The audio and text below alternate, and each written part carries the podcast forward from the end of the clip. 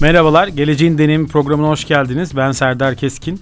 Bugünkü konumuz markaların gelecekteki hikaye deneyimi. Konuğumuz ise marka ve hikaye tasarımcısı Özgür Ahmet Köse. Hoş geldin Özgür. Hoş bulduk Serdar. Nasılsın? Gayet iyi sen. Çok teşekkürler. Ee, program çok güzel. Ee, biz de burada olduğumuz için çok mutluyuz.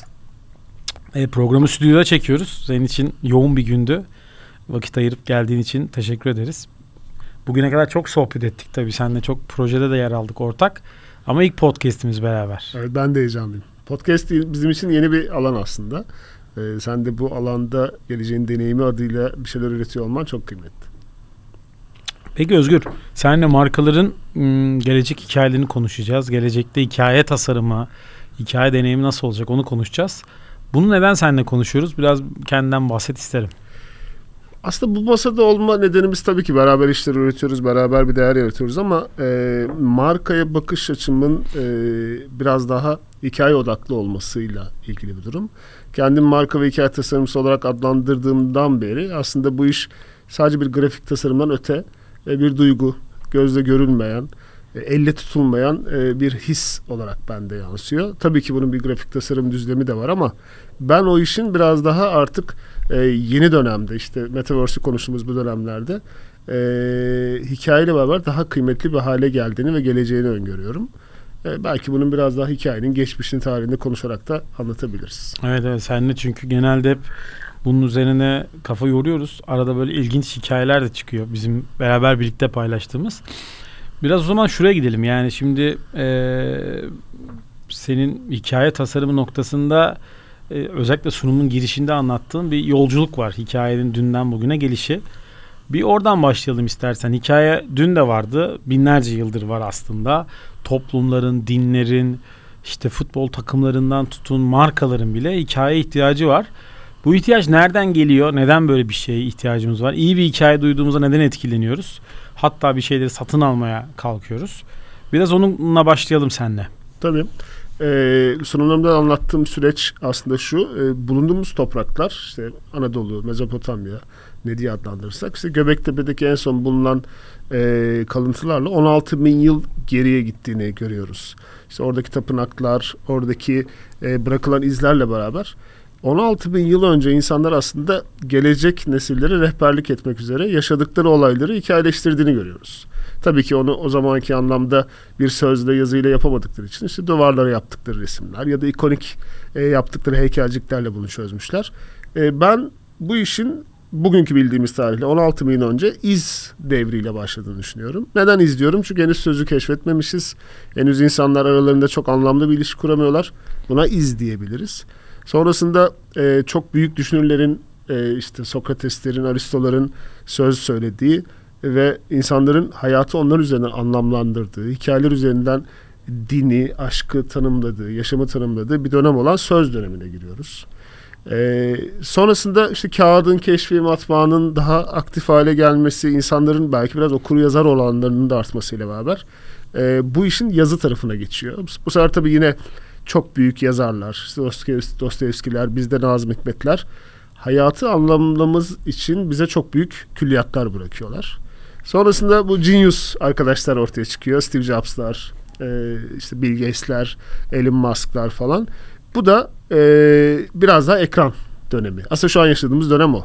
Ama senin de çok içinde bulunduğun, sürekli proje ürettiğin e, Web 3.0 olarak adlandırdığımız yeni dönemde de artık daha oyunlaştırılmış, daha insanların dahil olduğu bir süreç başlıyor. Buna da işte Metaverse diye bugünkü adıyla söylüyoruz. Bu beş devrinde ben ortak noktasının hikaye olduğunu düşünüyorum. Yani iz döneminde de söz döneminde de yazı ekranda da tamamen bir hikaye var. Ve insanları dahil etmenin yolu da buradan geçiyor. Peki burada şöyle bir ekleme yapacağım. Şimdi eskiden e, tek kanallı modeller vardı. Bu hatta Web 2'de biraz değişti ama Web 1 internetin keşfiyle birlikte aslında e, markalar, kurumlar e, bir mesaj vermek istiyordu. Bu bir yani internetin keşfinden önce de böyleydi. Tek bir kanal üzerinden verebiliyordu ya da tek bir alan üzerinden verebiliyordu ve topluluğa ulaşıyordu.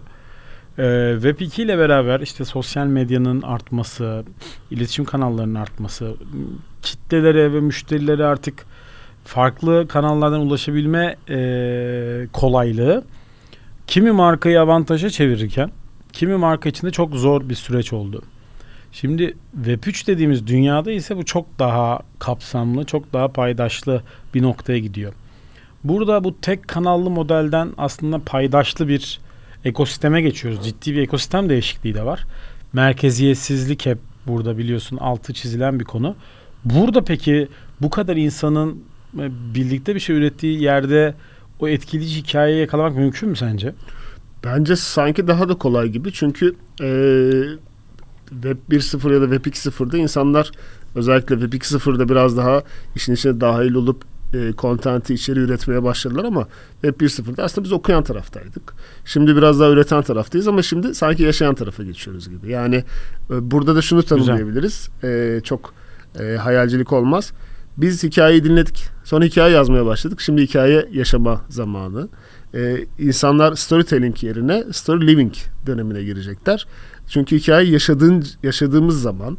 Mesela ben oyunlarla ilgili şunu düşünüyorum Serdar. Ee, oyunlara her yaştan insanın neden bu kadar iyi gösterdiğini şöyle anlayabiliyorum. Ben işte kendi çocukluk dönemimde biz bir Superman'i, Örümcek Adam'ı izlerken aslında biz sadece izleyen, oturduğumuz yerden vay be ne büyük insanlar nasıl hareketler yapıyorlar falan dediğimiz bir noktada hatta e, onun hareketlerini taklit taklit edip yani. birbirimize kavga ettiğimiz zamanlarda şimdi çocuklar o oyunda Superman olabiliyor. Tabii. E, Metaverse'de de bırakın Superman olmayı zaten istediğimiz tüm avatarlara sahip olduğumuz için hayal gücünün hiçbir sınırı yok. Kendi biz, yaratıyoruz. Evet biz eskiden edilgen bir taraftaydık. Yani birileri bize Superman diye bir hikaye anlatıyordu. Daha öncesinde işte babalarımız kitap okuyorlardı e, Tarkan, Superman gibi karakterleri oradan görüyorlardı. Biz onun biraz daha renkli oyuncaklı dönemini gördük. Şimdi çocuklar oyun oynuyorlar. Gelecekte de onu yaşamaya başlayacaklar. O yüzden hikayeyi dinleyen, hikayeyi anlatan, hikayeyi yazan taraftan çok hikayeyi yaşayan tarafın markalar için de çok büyük fırsat olduğunu düşünüyorum. Peki bu hikayeyi yaşamak yine aslında sorumun içine daha da derinleşiyorum. Birlikte üretme konusunda yeni nesil bizden daha mı acaba becerikli olacak? Ya da bizde biliyorsun bizim dönemimizde çevremiz bizden büyükler de birlikte zordur birlikte bir şey yapmak. Hani ortaklık zordur falan hep böyle kavramlar duyarız ya. Ama yeni nesilde benim de gözlemlediğim işte çocuklar birlikte oynuyor bir yere birlikte savaşıyorlar. İşte Web 3'te de aslında birlikte topluluk olarak bir şey üretiyorlar ve bunların içlerinde yani farklı disiplinden bir sürü insan var. Yani bir tasarımcı var, bir yazılımcı var, bir yazar var. Bir tamamen aslında bu işi e, iletişimini yöneten bir grup var. Yani farklı disiplinden insanların bir araya özellikle şu an sen de üniversitelerle yakınsın. Üniversitede blockchain kulüpleriyle zaman zaman bir araya geliyoruz. Hepsi çok başka kafada ama hepsi ortak bir amaca inanmış ve ortak amaçla birlikte hareket ediyor. Bu bu noktada herhalde yeni neslin değiştireceği bir şey olacak. Birlikte hikaye yazmak ya da yaşamak ne diyorsak. 2000 e, sonrası doğanları işte e, bu tanımlamaların hepsi tartışılıyor ama Z kuşağı olarak tanımlarsak e, benim de büyük kızım Z kuşağı. Ee, soruyorum mesela e, ne yapıyorsun? Küçük işte alfa derste? mı? Küçük alfa. Küçük fena. Ee, büyükle konuşuyorum diyorum ki ne yapıyorsun kızım hani bir dershane gitmen gerekiyor mu? Hmm. Yok baba diyor işte e, falanca uygulamadan ders çalıştım. İşte akşam çocuklarla Discord'da buluşacağız. İşte e, hafta sonu bir Twitch videosu izledim benim neredeyse hiç dahil olmadım. Belki abone bile olmadım. Platformlardan bahsediyor bana. Ders çalışma metodolojisi değişiyor.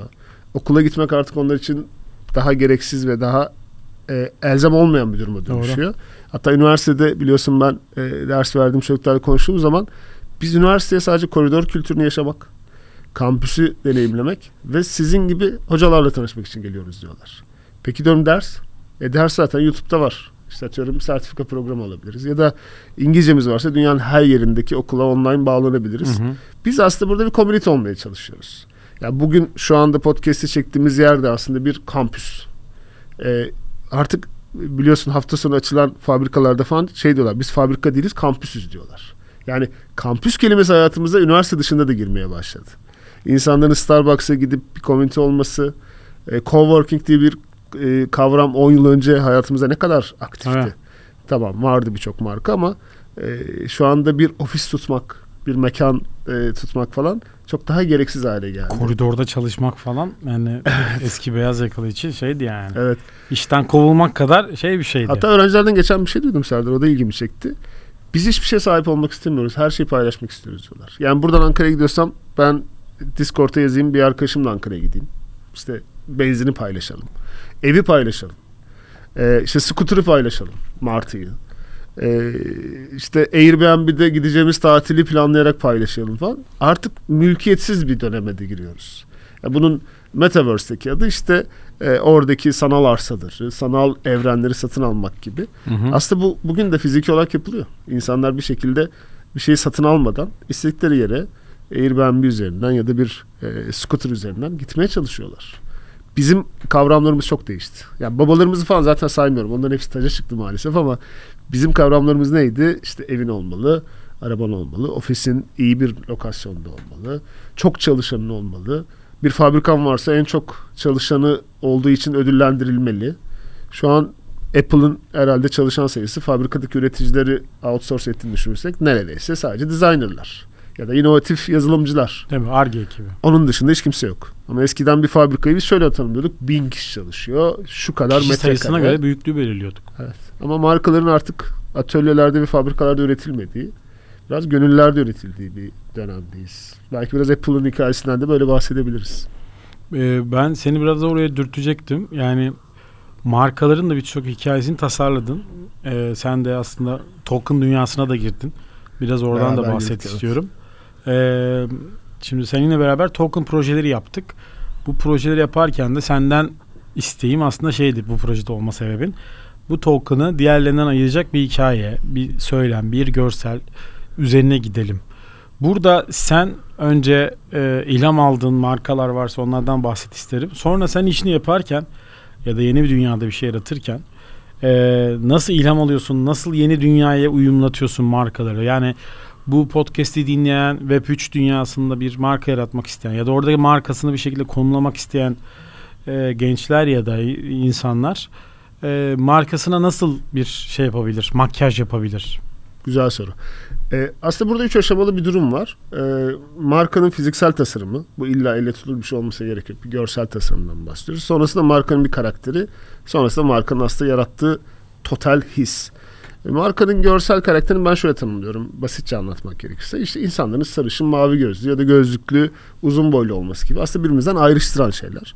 Bu çok önemli ama her şey değil. Yani biz logoları aslında ben de bazen kendi dünyamda çok anlam yüklüyorum ama onun arkasındaki şey sadece logo tasarımının bir dizayn olarak çok iyi olmasından geçmiyor. Sonrasında karakteri. İşte biliyorsun onlarca karakter var. Bunlardan herhangi birinin markanın sahiplenmesi e, ve onun gibi davranması. Mış gibi değil de gerçekten o karaktere sahipmiş gibi davranması. Peki marka nedir sorusu da aslında markanın olmadığı bir yerde e, gözümüzü kapattığımızda ya da markayı görmediğimiz zaman markanın bize hissettirdiği şeylerin toplamı diye düşünüyoruz. Yoksa gördüğümüz görsel logo marka değil aslında. E bunun Web 1.0'da, 2.0'da, 3.0'da fiziksel dünyada yapılması çok fark etmiyor. Hatta Web 3.0'ın şöyle bir avantajı var. Bir kere renk uzayı sonsuz. Çünkü basılı hiçbir şey yapmıyorsunuz. Biliyorsun fiziki senle de yaptığımız bütün projelerde yok Pantone kodu nedir, şu nedir falan gibi bir sürü yok matbaası, baskısı. E bunların hepsinden uzak olunca aslında özgürlüğün sonsuz bir evreye geçiyor. Renk uzayın genişliyor. E, her şeyi fosforik çalışabiliyorsun. O dünya daha fosforik çünkü. E, bizim de seninle yaptığımız iki işte de o fosforik dünyayı sabitlemeye çalıştık. Sonrasında da aslında e, senin güzel bir sözün var. Bu token ekonomisinde yarattığımız hikayeyi insanlar nasıl yaşayacaklar? Ve parayla satın alamayacakları şeyleri nasıl alacaklar? Bizim yarattığımız iki projede de aslında biz hem senin geliştirdiğin stratejide hem de benim geliştirdiğim marka dünyasında biraz bunu vermeye çalıştık. Hı hı. İşte yukarı çıkmak, up olmak, işte renklerle biraz daha e, hareketlenmesi, daha kinetik bir marka yaratımı falan. Hep oralara gittik. Klasik dünyadan, old school dünyadan tamamen uzak. Çünkü dijitalde de Ee, şey evet. var değil mi? Dijital marka yarattığında aslında dijital marka yaratıyoruz. Evet. Ee, o geleneksel markaların ayrıldığı yer biz burada mesela daha hareketli görüntüyü Evet. e, yansıtacak ya da o enerjiyi verecek marka yaratırken bunu sunduğumuz markalarda şey oluyor. Ya bunu nasıl tabelaya yansıtacağız falan. E, yansıtmayacaksınız Evet. diyorum. Yani, Klasik hani o tabela yapmayacağız yani. Evet, evet, evet. Ee, o çok daha büyük bir özgürlük katıyor. Bir de şey vardı hatırlıyorsan sen de işte kripto yani token yaratırken şeye bakıyoruz. Diğer token markaları ne yapmış diye bakıyoruz. Yüzlerce binlerce token'a bakıyoruz ama şey var yani e, birbirinden ayrışma konusunda çok neredeyse hiç düşünmemişler onu. Yani bir borsada tokenların logosuna ya da Google'da e, token dediğinde bir sürü marka logosu çıkıyor. Ama çok azı böyle kendini ayrıştırıcı bir noktaya odaklanmış yani ki Evet. bu ileride artacak bu sayının artacağını düşününce de şey önemli. Kesinlikle. Bir de zaten tamamen sadeleşen bir dünyadayız. Neredeyse eee işte Starbucks artık Starbucks yazmadan kendini ifade ediyor. Apple hiçbir şey yazmıyor. Tabii. Belki yeri gelecek sadece renkle ifade edecekler. Yani bir yuvarlak bir yeşil görünce biz Starbucks'ta olduğumuzu anlayacağız. Ee, belki o deniz kızını bile görmeyeceğiz. O yüzden o işte less is more az çoktur felsefesinin tam dibini Web 3.0'da yaşamaya başladık. Yani eskiden daha böyle e, çok fazla logolara anlam yüklemeye çalışırdık. İşte o da olsun. İşte şu yaptığımız işi tanıtan bir şey olsun falan. Ee, onların hepsini aslında 1977 yılında e, bizimle beraber tanıştığımız Apple'ın logo tasarımcısı Rob Janoff benim kafamı tamamen yıkmıştı. 77 benim de hayatta olmadığım bir zaman ama sonradan okumalarımda ortaya çıkardık ki Apple logo tasarımında yaptığı işin tam tersi bir isim koyarak yaptığı işle de hiç alakası olmayan bir sembolle iş yapıyor. Hı hı. Yani Apple bir market değil, bir manav değil, e, meyveyle ilgili hiçbir iş yokken Apple'ın hikayesi üzerine odaklanıyor. E, bunu da hatırlarsan bir Brand Week galasında Rob Janoff'a sormuştum. E, o tabii bize anlattığı hikayeyi biraz daha elma üzerinden tanımladı ama ben elmanın metaforik haline ve e, ikonik durumuna tarihsel sürecinde incelediğim zaman Newton'un kafasına düşen elmayı görebiliyorum. Kırmızı başlıklı kızın e, hikayede o elmayla e, kandırılması, Pamuk Prens'in elma üzerinden uyutulması, e, işte atıyorum Adem'le Havva'nın cennetten kovulmasına yani neredeyse kutsal kitaplardaki hikayelere kadar bir elma metaforu var. Herhalde bu kadar işte 3 trilyon dolar değerinde olan markanın arkasındaki belki de sır da bu. Yani o kadar güçlü bir hikaye ki herkes zaten doğarken bunu biliyor. E, hiç elma yazmasa da hiç Apple yazmasa da o sembolle herkes bunu her dilde kavrayabiliyor aslında. Evet çok önemli. Yani sen e, bahsedince şu an düşündüm. Akılın elma çok ikonik ve hikayesi olan bir şey. Peki seni çok etkileyen böyle başka marka hikayeleri var mı? Böyle anlattı. Seni okuduğunda vuran ve her anlattığında böyle insanları vuran. Var. Ee, onunla da tabii fiziken tanışma şansımız şöyle oldu. Bir müzesi sergisi olmuştu Pera Müze'de. Ee, Koç Holding biliyorsun bu anlamda e, Türkiye'de öncü bir grup. E, Charmef adında e, aslında biraz önce tabela için söylüyorum. Bizim işimizi biraz daha tabeladan marka ruhuna getiren bir adamı Türkiye'ye getirerek bunu da öncülük yaptı. Hmm. Rahmi Koç sağ olsun. Ee, Amerika'ya okul zamanında gidince e, bilenler bilir. Büyük bir benzin e, akaryakıt istasyonu olan Mobil'in logosunu görüyor ve çok aslında basit bir logo. Gözünüzün önüne getirin. Sadece o kırmızı, diğerleri mavi. Türkiye'de böyle bir şeyin olmadığını, böyle olaya böyle bakmadığını fark edince Özenilmediğini. Evet kim yaptı diyor. Yani burada bir sihir var, bir şey var. Sonrasında National Geographic işte NBC gibi çok ikonik logoların yaratıcısı olan Charmef çok genç. Onunla tanışıyor. Ve Türkiye'ye davet ediyor. Ee, ve bir koçla tanıştırıyor babasıyla. Diyor ki baba bizim holding olarak zaten bir logomuz yok. İşte bütün markalarımızın logoları biraz daha başlangıç seviyesinde. Ee, ben Ivan'la konuştum her şeyi yapacak. ve Koç da Allah rahmet eylesin diyor ki ya logoya para mı vereceğiz diyor. Tabii o çok eski dünyaya Evet. ait bir isim olduğu için Rahmi Koç kendi kişisel servetinden işte Koç Holding'in logosunu sonrasında işte 2000'lerin başında Arçelik'in o küçük harfle logo değişimi ki bence çok ikonik bir şeydir. Sonrasında Beko, Setur gibi bütün markaların logolarını Charmef'e yaptırıyor. Charmef şu an hayatta yok. Ee, ama e, bıraktığı iz şu aslında. National Geographic logosunu gözünüz önüne getirin. Ee, bir sarı pasport. Ben şeyi düşünmüştüm.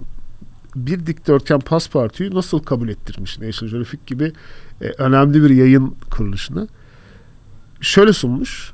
E, demiş ki bu sarı bir çerçeve değil. Bu bir paspartu. Paspartu ne? İşte fotoğrafları çerçevelediğimiz şey.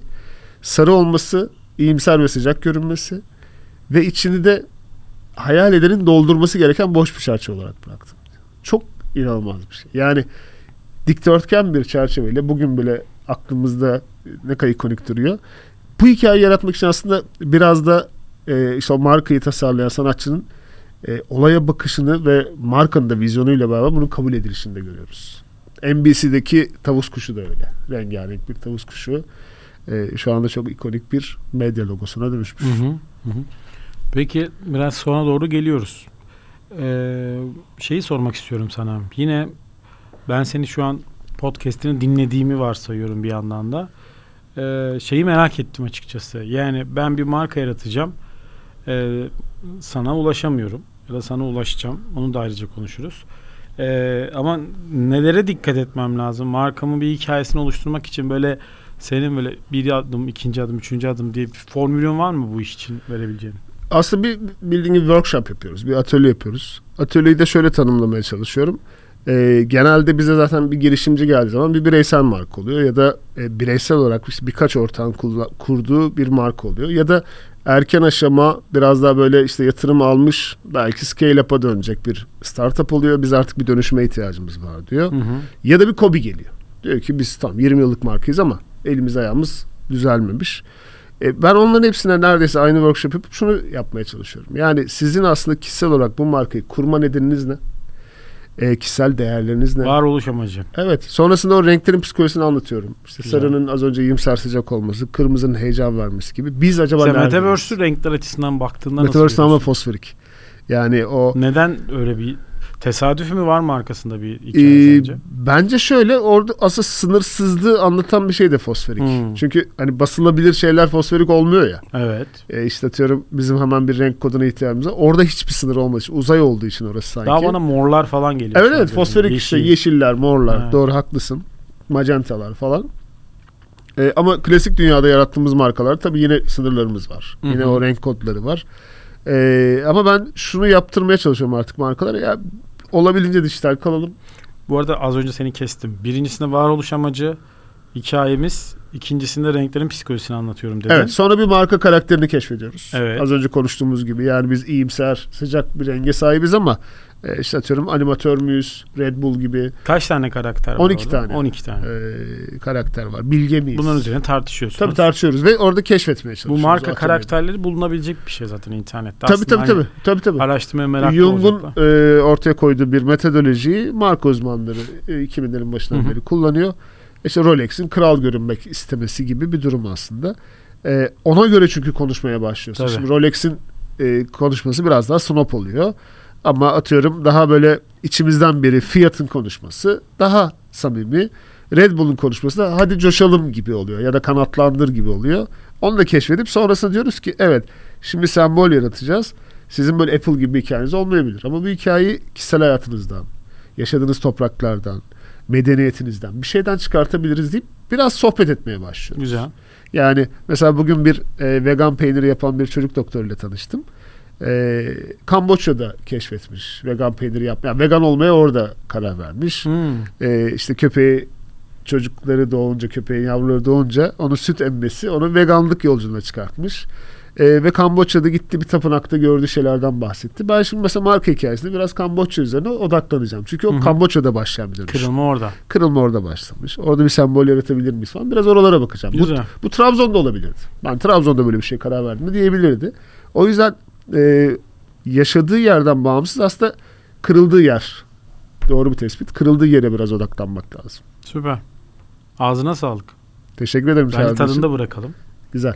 Belki ikinci bölümü ayrıca çekeriz. Harika. Devamı gelir. Yol açık olsun podcast'in. Çok sağ ol. Ee, var mı son olarak eklemek istediğin bir şey? Markalar ikiye ayrılır. Logosu olanlar, hikayesi olanlar diyoruz. Teşekkür ediyoruz. Bu da senin imza şeyin oldu Yani mi? evet, motto diyelim. oldu. Motton oldu. Seni gören herkes şey diyor işte herhangi bir şey görüyor işte restoranlar ikiye ayrılır falan diye böyle işte takımlar ikiye ayrılır. Bu şeyin hakikaten iddialı bir şey oldu söylem oldu. Ben de çok beğeniyorum. Ee, ayağına sağlık Özgür. Ee, bugün konumuz e, geleceğin marka hikaye tasarımıydı. Konuğumuz da Özgür Ahmet Köse'ydi. Bir sonraki podcast programımızda görüşmek üzere. Hoşçakalın.